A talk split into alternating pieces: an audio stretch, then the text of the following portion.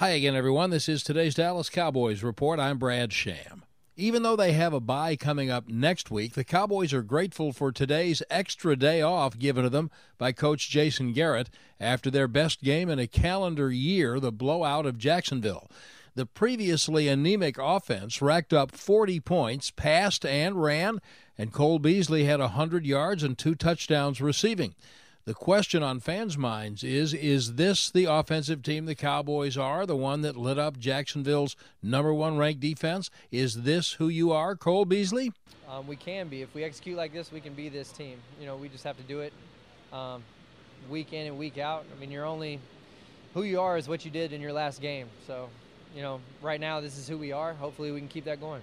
Looks like receiver Tavon Austin will miss some time with a groin injury. Practice starts tomorrow for Sunday's game at Washington. That's today's Cowboys Report. I'm Brad Sham.